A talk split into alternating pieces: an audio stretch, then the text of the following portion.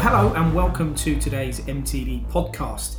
Um, this is the first one I've hosted actually for a while, and I'm quite excited to uh, to do so. I feel privileged actually with a guest that we're going to be um, welcoming on today's show because it's Kasra Mehraky. Um, we've spoken with him on a couple of occasions before. In fact, I did a a live feed with uh, Kasra going back. Uh, well, it must have been about four or five months ago now when we were in the uh, in the depths of lockdown here in the UK. It looks like we're kind of almost heading back that way as well, which is, is a real shame. Hopefully, that won't be the course of events in the coming weeks.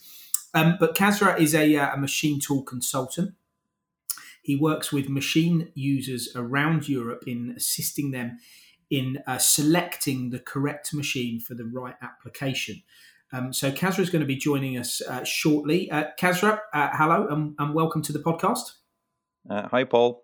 It's, it's good, very good, nice good to, to hear you. Yeah, yeah. good to uh, hear from you and good for you to be on today. Thanks for coming on. I'm also with Gio here uh, in the studio, um, Giovanni, who's obviously a, a big fan of Kasra's as well. I know there's been a previous podcast which you can actually go to our um, channels and find where um, this couple have actually uh, discussed machine tool applications in the past, I believe, Gio, haven't you? Yeah, absolutely. Hi, uh, Kasra. Hi, Paul. Thanks for, for having me on this podcast. Really looking forward to it.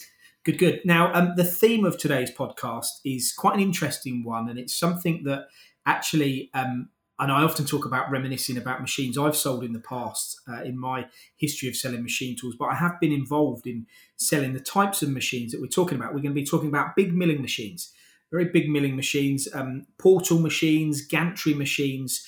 Um, but really, the real thrust of this is to is to is for if you're listening for users to make sure that they select the correct machine for the correct application when it comes to a big milling machine.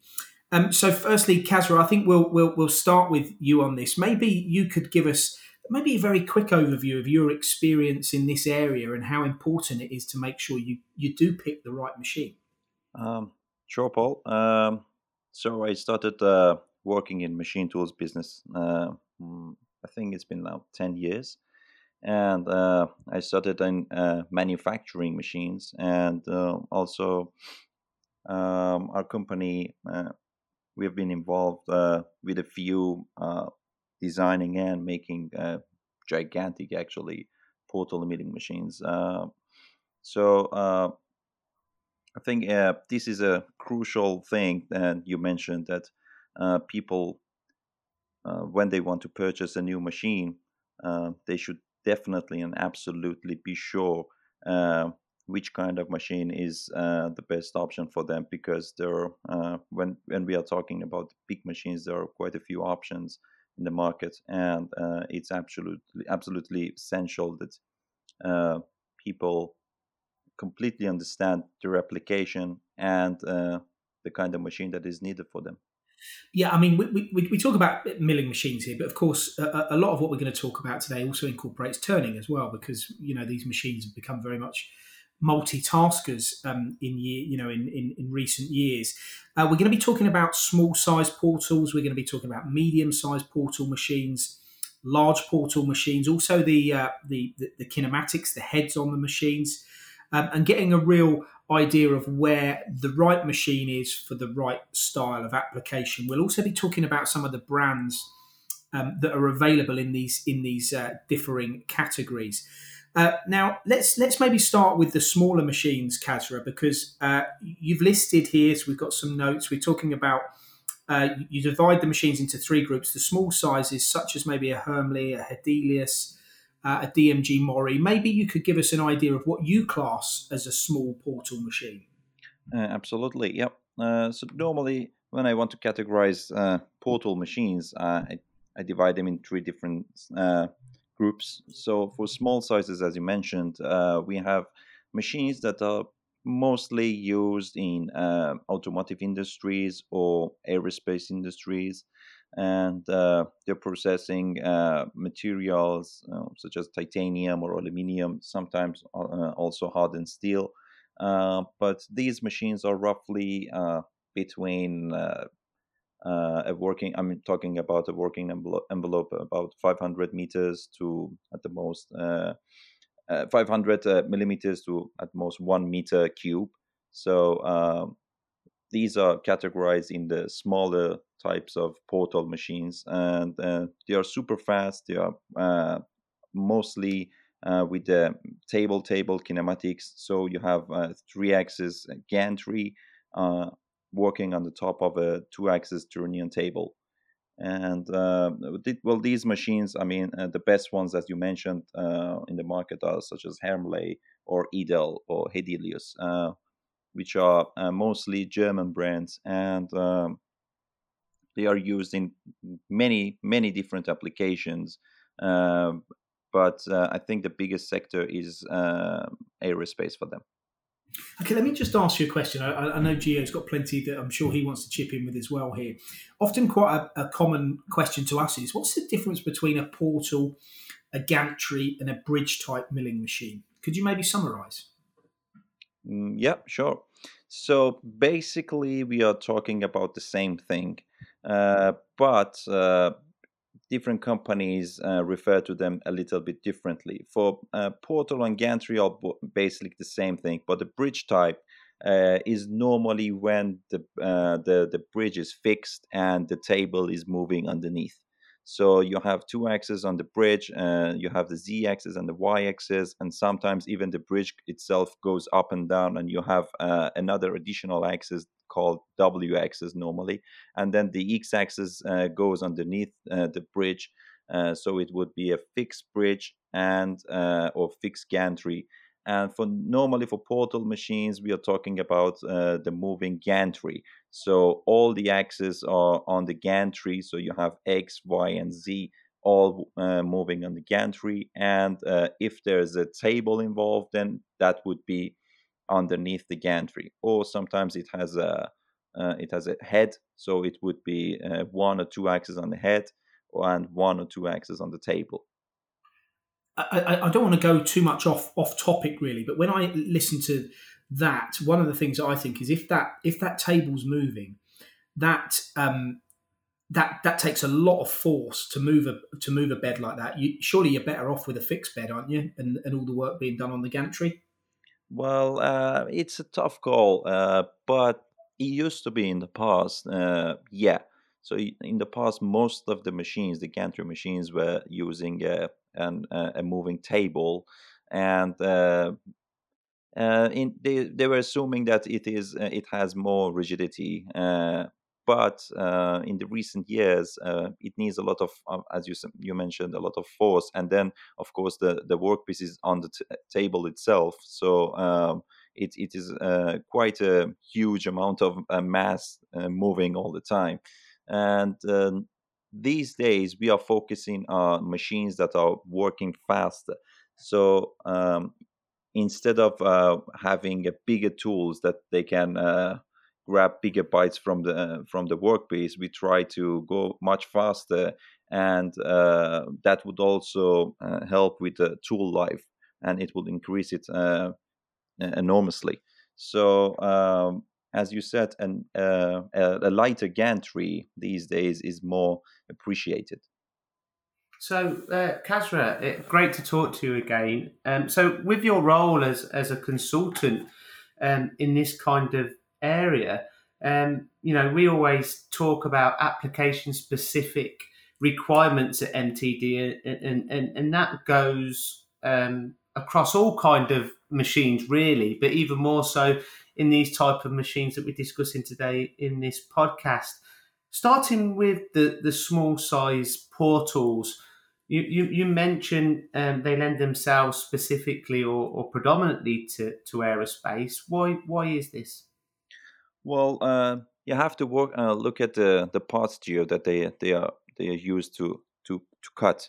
Uh, so normally for aerospace you have, uh, for example, uh, different kinds of jet engine parts that needs to be machined precisely and uh, when we are talking about uh, jet engine parts or all different kinds of parts that are used in airplane or, for example, satellite housings, they are roughly uh, not very gigantic, not very big. So normally they are uh, they can be fit in a in a one meter envelope.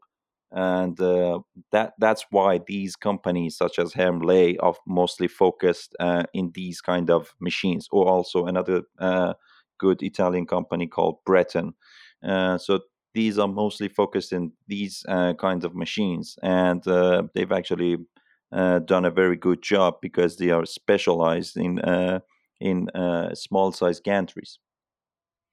Just out of interest as well, uh, what, what's the um, we look at your we're talking specifically really here about the builds of these machines and making sure you select the right one for the right part. I 100% get all that. Where in your opinion though does the cad cam element come into this? Because we look at some of these machines and the agility of them and some of the parts you're talking about the aerospace sector with the the blade machining. Um, it's important to have the right machine of course with this with this construction but the the software that's going to be driving these machines around has to be at its optimum um, skill set as well, doesn't it? In order to maybe reduce some of those wear elements that you might get on a machine by improving the, the, the profile of the machining or the path that the machining takes. Is that quite important in this in in the strategy of selection as well? Absolutely, yeah. So, uh, well, there are there are not many uh, software developers out there in the market. So basically, we got we, have got Siemens and Autodesk and uh, SolidCam and uh, just a few softwares. But uh, it is uh, very important that uh, the programmer is completely expert uh, in what he's doing. So there are different kinds of strategies and different kinds of approaches, and he needs a lot of experience in machining and also in programming to be able to use the uh, the most efficient uh, strategy uh, to machine a part.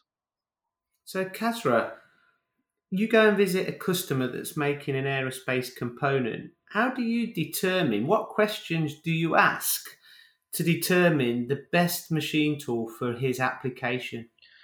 Well, uh, basically, we start uh, normally with the part that they are doing right now or they are planning to to machine in the in the future. So uh, the, uh, there are various different factors that needs uh, needed to be considered. For example one of them is the material of the machine and the other part uh, the other factor is uh, the number of pieces that they want to produce. So um, with the, with these two in mind then we will look at uh, the speeds of the machine that is needed for uh, manufacturing or the number of the machines that are needed. And then you need to uh, when you are uh, you have a conclusion about all the technicals then you have uh, you have to also add the financial um, points of view uh, to see which kind of machine from which vendor um, is fitted for this this specific customer I, I want to, uh, coming up uh, as well, I should mention that we're going to be talking about more medium sized portals shortly and large sized portals and the combination of using five axis heads on these machines as well as the turning element. So lots to come in this podcast. Um, just coming, uh, I, I, can't help but go and keep going into this one, Kasra, because I'm really interested in your your opinion on this. You're talking about very high end machines here. You've mentioned the brands. Um, I've you know sold some of them and sp- and spoken to companies that use them. But there is this argument that keeps cropping up in our industry about actually investing in potentially a lower cost machine with slightly less technology in the hardware but investing more in the software in the tooling in the work holding and all of the accessory elements to get and achieve the same result for less money do you think is that possible, or is that just someone that sells lower cost machines wanting to uh, to find a way of selling them? Well, mm, definitely it is, but uh, you have to be very careful when you are looking at lower cost machines. Uh, actually, uh, I have a customer in the UK uh, who's been using um, a well, very well known American machine tool uh, a five axis machine. Uh, and they had maybe five or six of them. And uh, uh when once he asked me that, uh, how often do I need to change the spindles on a machine? And I I I didn't even uh, comprehend this this question. I said spindles, and he said, "Yeah, we roughly change two spindles per machine every year." What? yeah. So these machines are working twenty four seven, five axis, and they normally change uh, a trunnion table every two years and two spindles per year. So Wow. uh, when you when you're looking at these numbers, uh, then you see that there's absolutely something wrong with this business model.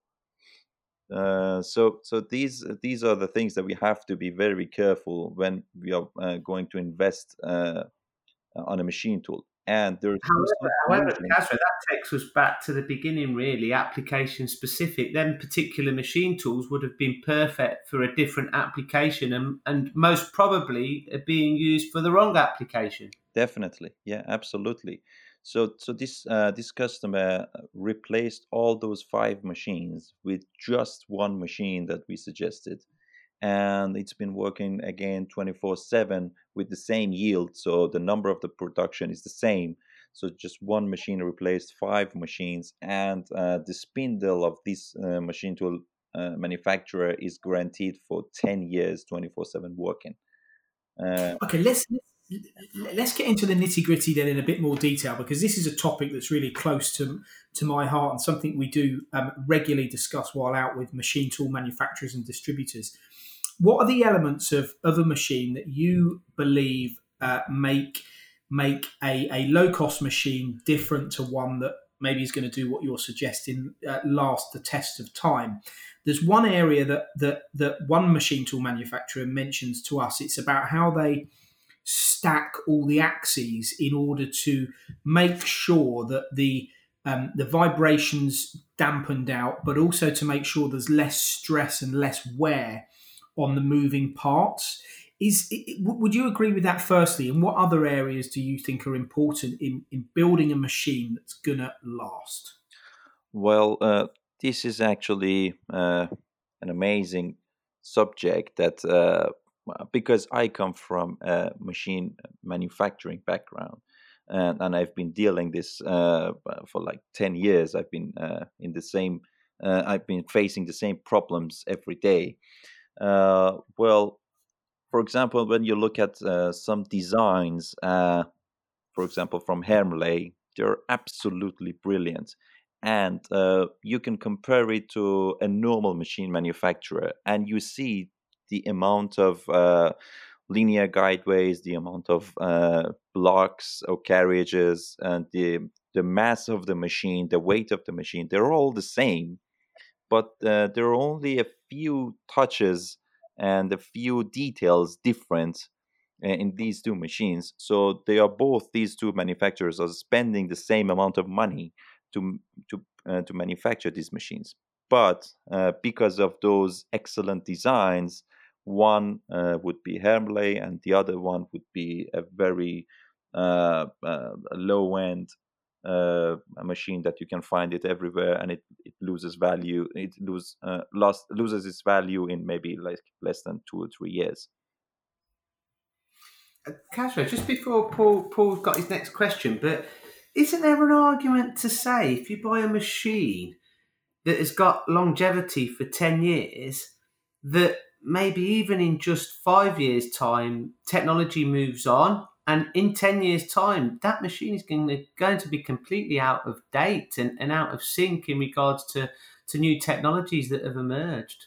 well uh, that's also a true true statement but uh, in in machining industry uh, so far I- i haven't seen big changes in a short uh, amount of time so you can see for example uh, let's talk about controllers. So we have uh, the latest model of heidenhain which is tnc 4, 640 and it's, it has been around for like uh, i think mm, 15 years now. And of course it has some updates and uh, better screen also uh, maybe higher speeds. But in general when you're comparing uh, a machine for example from dmg mori from eight years ago and a machine from today maybe it's like 20% more efficient so it's not a very big uh, gap between a 10 year old machine and uh, a brand new machine. Of course, it is going to lose its um, accuracy and it's going to lose um, uh, some some new uh, software features that they are not supported anymore. But uh, in general, a good machine tool uh, life expectancy is between 10 to 15 years. Yeah, I mean, we're going to move on to medium-sized portals now, um, Kasra. And uh, a lot of the topics that we're discussing apply across the board of these machines. So we'll we'll keep we'll keep we'll keep you on your toes throughout. I promise. Um, but uh, some fascinating answers so far. So uh, yeah, so medium-sized portals. Then this is when we move into the next dimension. Really, what what do you class as a medium-sized machine in in its axis, stroke, and movement? Well, uh, for a medium-sized portal, I normally um, talk about space uh, between columns uh, or uh, the the uh, the uh, the columns that uh, the gantry is on them. So normally starts from two meters wide, and the length, of course, can be different. So it can be two or three meters up to thirty meters. So uh, but normally the, the key factor is uh, the width of the machine, which uh, starts from uh, roughly two meters uh, and it goes up to maybe three and a half meters. And there are so many machine manufacturers in that area. I would like to name some of them, like Zimmermann in, in Germany or SHW also in Germany. And DMG Mori also has a very good line of, as they call it, XXL machines uh, that they produce uh, these medium-sized portals, and we have uh, some Spanish manufacturers in that area, such as Zayer and Correa and Soraluce. And uh, of course, there are uh, very good Italian brands such as uh, Fidia, Breton, FPT, and Parpas.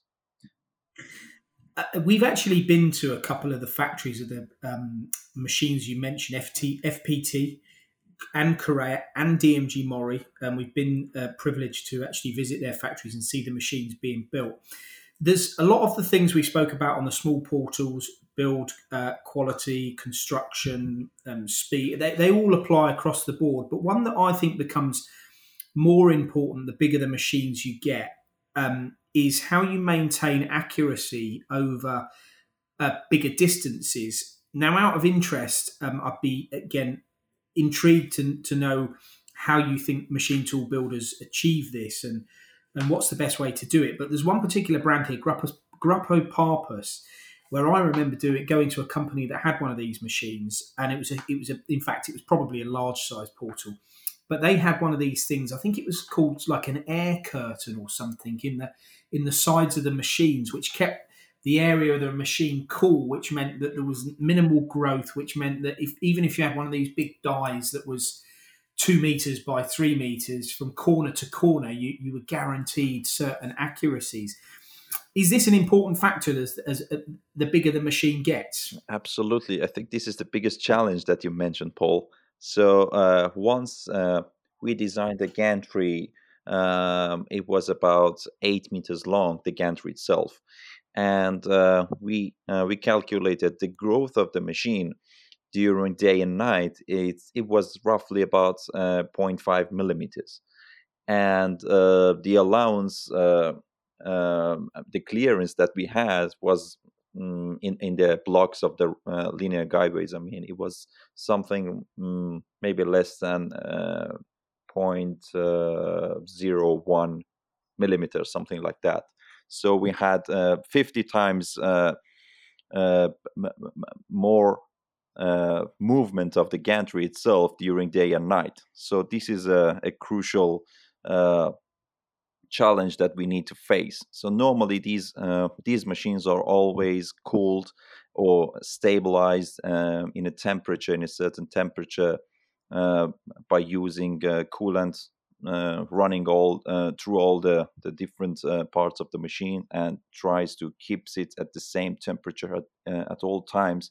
And this also it is more uh, noticeable when the machine is is working. So all the, the heat that the, the, the motors the servos uh, also the the cutting is is producing can uh, cause to expansion of the different parts of the machine. So it's it's very challenging actually when uh, as uh, when the machine gets bigger and bigger, this challenge becomes more uh, noticeable. What's the most accurate machine you've you've worked on or with over a, you know a, a, a, big working envelope? Well, uh, there are two two machine manufacturers which are absolutely excellent. Uh, one is Waldrich Coburg in, in Germany, and the other one is Pietro Carnaghi in Italy. So uh, they are uh, mostly categorized in the large size portals. Uh, so we are talking about maybe 500 tons of table load and maybe 14 meters between columns. But these machines are uh, in a, a, short and small uh, size working um, they can provide maybe uh, five microns of accuracy, which is absolutely brilliant for that uh, kind of size of the machine. Of, of course, they don't lose, use linear guideways; they are all using hydrostatics. Uh, but for that kind of uh, gigantic machines, uh, this uh, this accuracy of five or six microns is absolutely amazing. So, Kasra, with such a large range in, in the medium sized portals, and for you to kind of pick a machine tool specific for an application, what differences, big differences, are there between these different machine tools which will um, govern your selection process? Apart from the accuracy, maybe, right, you know, yeah. obviously just mentioned accuracy. Yeah. Is it speed, programming? Well, um, uh, normally it, it's good now that uh, most of these machine manufacturers are using uh, same kind of controllers. So for example if you're going uh, uh for a 5xs machine they are mostly offered in either heidenhain or siemens. Uh, so in terms of controls uh, you don't have many other options. Sometimes for okuma you might get fanuc but normally it's siemens or heidenhain. Why is that right? Okuma? No, no. Why is why is the, the programming selection right. reduced when you go into the, the, the, the, larger size machines? Is, is is there any reason for uh, that? Not really, but uh, because these two companies, I mean Siemens and Heidenhain, they are more uh, mostly uh, uh, experts, considered experts in this this area. Uh, that's why they are chosen more. I mean, uh, there's Fidia, of course, that they produce their own controllers, uh, which is absolutely good. And uh, I've been using it maybe uh, from 15 years ago. Uh, but uh, in general, this is people always go for Heidenhain and Siemens. What about the new Fanuc control? Yeah, 31, you mean? I'm not sure which models, but I know one of the. Um, I know we've been looking at a few machines recently that are yeah. incorporating mind you, we're talking about a different machine type. If, yeah, to, to be honest, I haven't seen Fanuc controls on many portals. Uh, normally, it's uh, either Siemens if they want a, a, lot. If the machine has a lot of axes or additional axes, uh, they always go for Siemens because uh, Fanuc doesn't support that many axes. Uh, I think on the 31 we can uh, connect maybe 24 axes, which is six axes simultaneous. But on Siemens, we can uh, connect up to 96 axes. Wow. Okay. So before we move on to the large size portals, and I know again, as I say, some of these topics um, cover all of these machines, but the, the, the, sort of applications that fit into the medium size, then, um, we, we mentioned aerospace in the small size portals, the medical sector, maybe. Where, what fits in, in amongst on these machines? Well, for medium-sized portals, uh, normally my customers are working in the automotive industry because they are very useful for making dies and also uh, uh, in in industries such as uh, uh when they want to produce uh, big molds for uh, different kinds of different parts of um, automobiles. I think the portals, uh, the medium-sized portals, are mostly used in automotive industry. No, that's that's that's really interesting, really, Kasra. And and going back to my previous question, then, Kasra, the, the, the programming seems to be around the capabilities. Really, you know, the programming language seems to be t- determined by the capabilities of the machine tools with the, the, the different axes that they're looking to to run. So, picking or choosing the right machine tool for the application, what kind of USPs do these different machine tool providers have? Um, that you would kind of select one rather than another? Yeah, uh, it's a it's a very good question. So, for example, some of these, uh, when we are talking about five axis machine, some of these manufacturers, uh, because a, um, a very uh, important part in a five axis machine is the milling head. So some of these manufacturers they produce their own milling heads, such as Ziemann and uh, Ophidia, and some others they try to buy milling heads from uh, some companies that are uh, very well known to just uh, producing milling heads. Of course, uh, that makes a, a, little bit difference because um, a company that is dedicated to manufacture milling heads and spindles uh, is more capable in building a better head and the head uh, the milling head is is the heart of the five axis machine so it has to be absolutely well designed for example there's a uh, a German company called uh, uh, if I can find their name. And there's a there's an Italian company called Techni, which they produce milling heads, and most of the uh, Taiwanese companies and uh, Chinese companies they are using uh, milling heads, even though Chinese and especially Chinese, are mostly well known for producing cost-effective machines and low-cost machines, but they are buying the head uh, from Italian com- from an Italian company uh, because it is uh, such an important uh, part of the machine.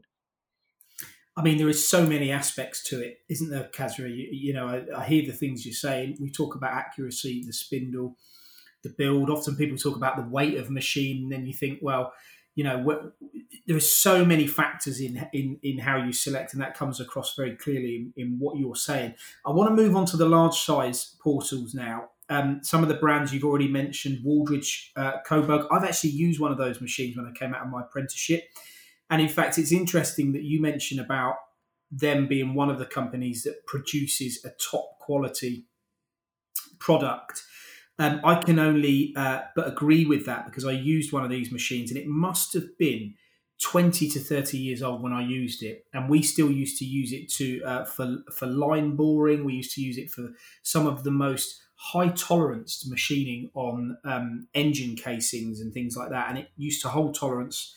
Um, never hardly ever broke down. Um, so, and I'm sure you'll give us some of the reasons behind that, maybe. But we talk about Unisign, Soraluce, FPT, Pietro Carnaghi, as you've mentioned, Pama. I've used a Pama as well, yeah. SHW, Okuma, uh, Ingersoll, DMG Mori, Ryan. The list seems to get longer um, as we go up in size. Is what what is there a reason for that? Or is that just we've missed brands off of the smaller ones, or are we just looking at the quality machines? But the the further, the bigger the machines, the more quality machines there are. Uh, I don't think so. Maybe I didn't put many names in the medium size. I think, okay. but uh, I'm absolutely sure that I've listed all the uh, large size manufacturers. Uh, I don't think that uh, uh, maybe I, I I didn't mention a couple, but uh, I I've mentioned definitely most of them.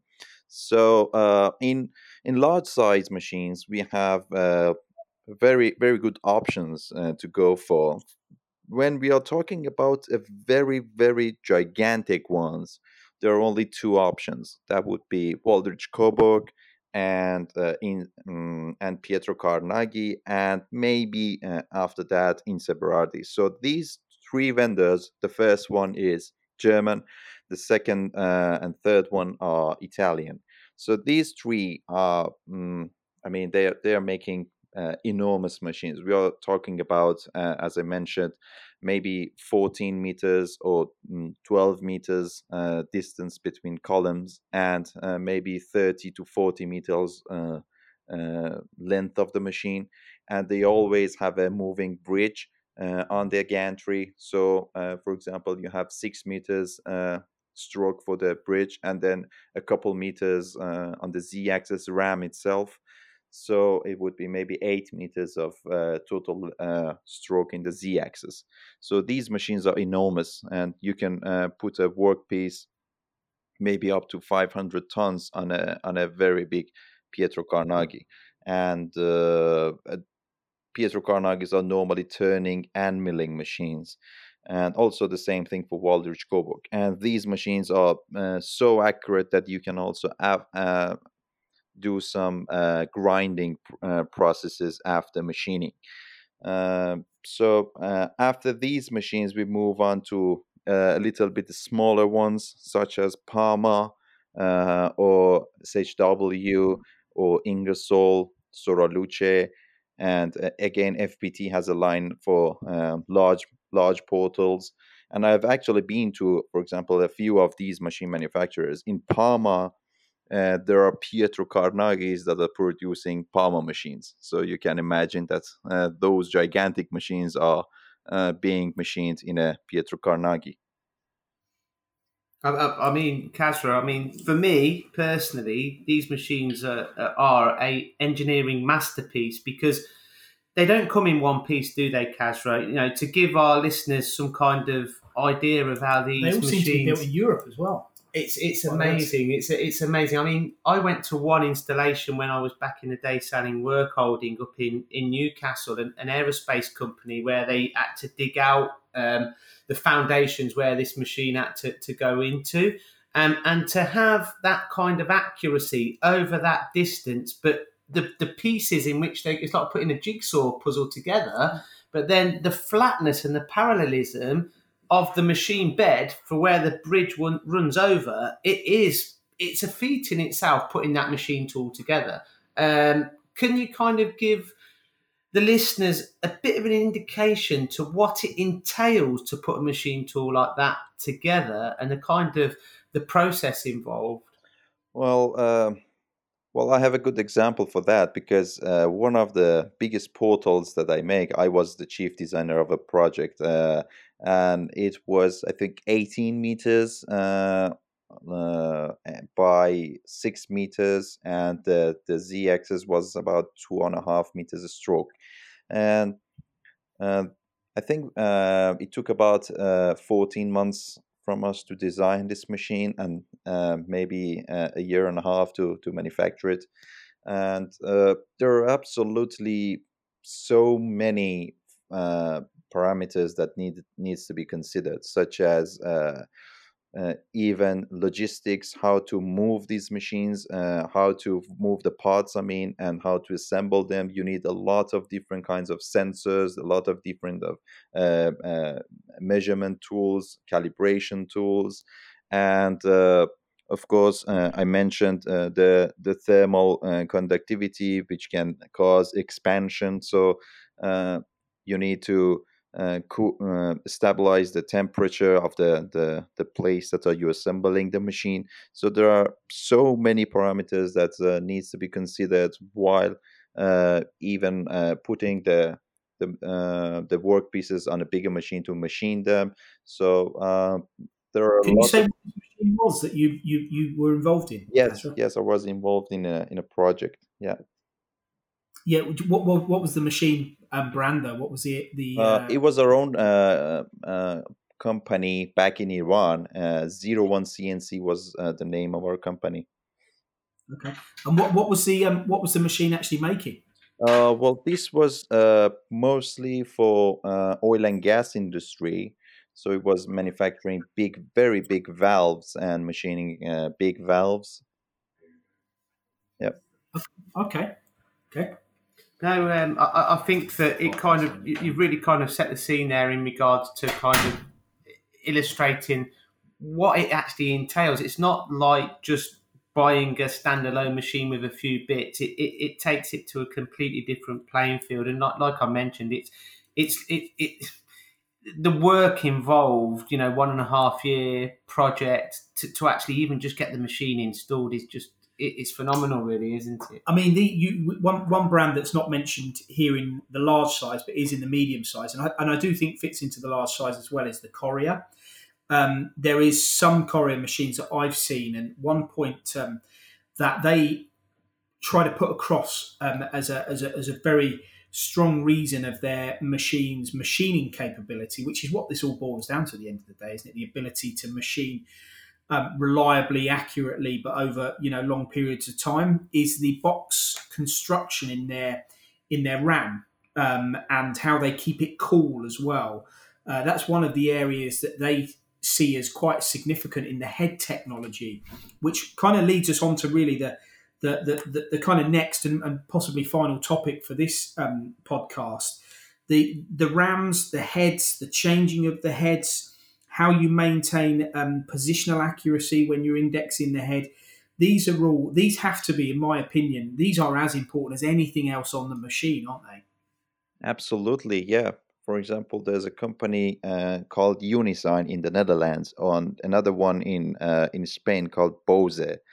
These two produce hexagon type rams uh, because I believe that uh, it actually helps the rigidity of the ram because we are talking about maybe two meters stroke of the ram, which is maybe is uh, uh, 400 by 400 millimeters, uh, the size of the ram, or maybe 500 by 500 and it needs to transfer uh, the power for the spindle. Sometimes on pietro carnaghi machines it can be up to 10000 newton meters of power uh, the machine that we built was uh, 2200 newton meters uh, of spindle power which is absolutely uh, enormous. So uh, this this design of the ram is very important and that's why I've mentioned that it is really crucial that we completely understand the application that the user is needs the machine for, because uh, these these different machines uh, they are completely, of course, um, in, in, the big picture they're all the same, but when you go into the details, they are each one of them is good for one application the, the, the hexagon um, you're talking about there, I actually saw this for the first time on a, um, I think it was on a DMG machine on one of their uh, very small, what we would class here as a small uh, portal. And I looked at it and I thought, hexagon, how and then I kind of un, I, I, can understand the mechanics of it, and I look at it and go, yeah, I can see why they've done that because you've got more mating surfaces rather than just four. It, it just seems a, a much more stable way of, uh, uh, of you know keeping things in alignment really. Definitely. And uh, when you think about that they need to make that ram uh, that hexagon ramp uh, completely uh, grinded in a perfect way because all these six or eight surfaces are in contact with a hydrostatic guideway, which is very very hard to produce. I've never done a portal machine on, with hydrostatic, but I've been to some companies and uh, just to look at the way that they're producing these hydrostatic guideways is absolutely mind blowing. Catherine, like the, it is mind blowing what we're talking about now and the design and the application and, and, and, and making it a reality really. When you're talking about these rams, what's the longest the ram can stick out? Well, the biggest ones uh, that I've seen is 2.5 meters, so two and a half meters I think that would be the limit of the RAM, and the RAM itself, the uh, it would be maybe 600 by 600 box and two and a half meter sticking out. But that's of course for a uh, for a, uh, a vertical RAM. For a horizontal RAM, it would be much uh, much smaller, maybe one and a half meter, 1.8 meters, something like that. And when the RAM is sticking out to its full length, what kind of inertia issues would you incur, or are they completely alleviated by this hexagon design? Well, uh, of course, it uh, when you're sticking the RAM that much out, um, some uh, some things like chatter uh, they're likely to to happen, and that's why uh, these machines are using a, a moving bridge so that can support the RAM. For example, uh, when you are you want to stick out the ramp uh, further on, and uh, the the workpiece is not very hollow, Uh, so you you try to lower down the bridge and uh, keep the ramp supported by the by the y-axis as much as you can. But there are some some part some parts that you uh, that you need to uh, because the bridge, of course, is, is very big and uh, you want to access a very hollow area uh, in a very deep groove or something, and then you need to stick out the ramp. Uh, but then, of course, you can't machine that uh, with the with the highest force of, uh, as I mentioned, like ten thousand newton meters or something. So uh, that would cause a lot of chattering, and also uh, maybe the tool will will be damaged. So these machines are they have sensors to detect the amount of chatter, and of course, with jerk control on the controllers, it can manage to compensate that that things that are, that are happening. But some companies, such as Soraluce, they have added uh, uh, a new vibration electromechanical vibration uh, device on the RAM, and when it starts to chatter, uh, it all uh, automatically uh, detects that vibration frequency. And that vibration electromechanical device generates a reverse wave uh, on the RAM to uh, remove this kind of chattering. I mean, it's always a, a, point in life throughout that you're only as good as your weakest link. With a lot of these machines using um, not just tool changing technology, but head changing technology, is it, um, you know, if, if you're making the strongest and the most stable construction, yet you're trying to then change the heads on the RAM, is that not a point of sort of contention that you, you may be bringing into the um, machining process some weaknesses, or how's that addressed? Well, um, there are always some challenges. Uh, for example, because these machines are multi-purpose machines, you are uh, we are talking about uh, millions of euros, of course. So, uh, for example, uh, when you're investing on a machine uh, with maybe ten meters between columns, so you you you're thinking to uh, machine everything that comes through the doors of your uh, your workshop or your your your, your company. So uh, it this machine needs to uh, uh, be able to do some turning, uh, vertical turning, and also milling, three-axis milling, horizontal milling, also vertical milling, and five-axis capability as well.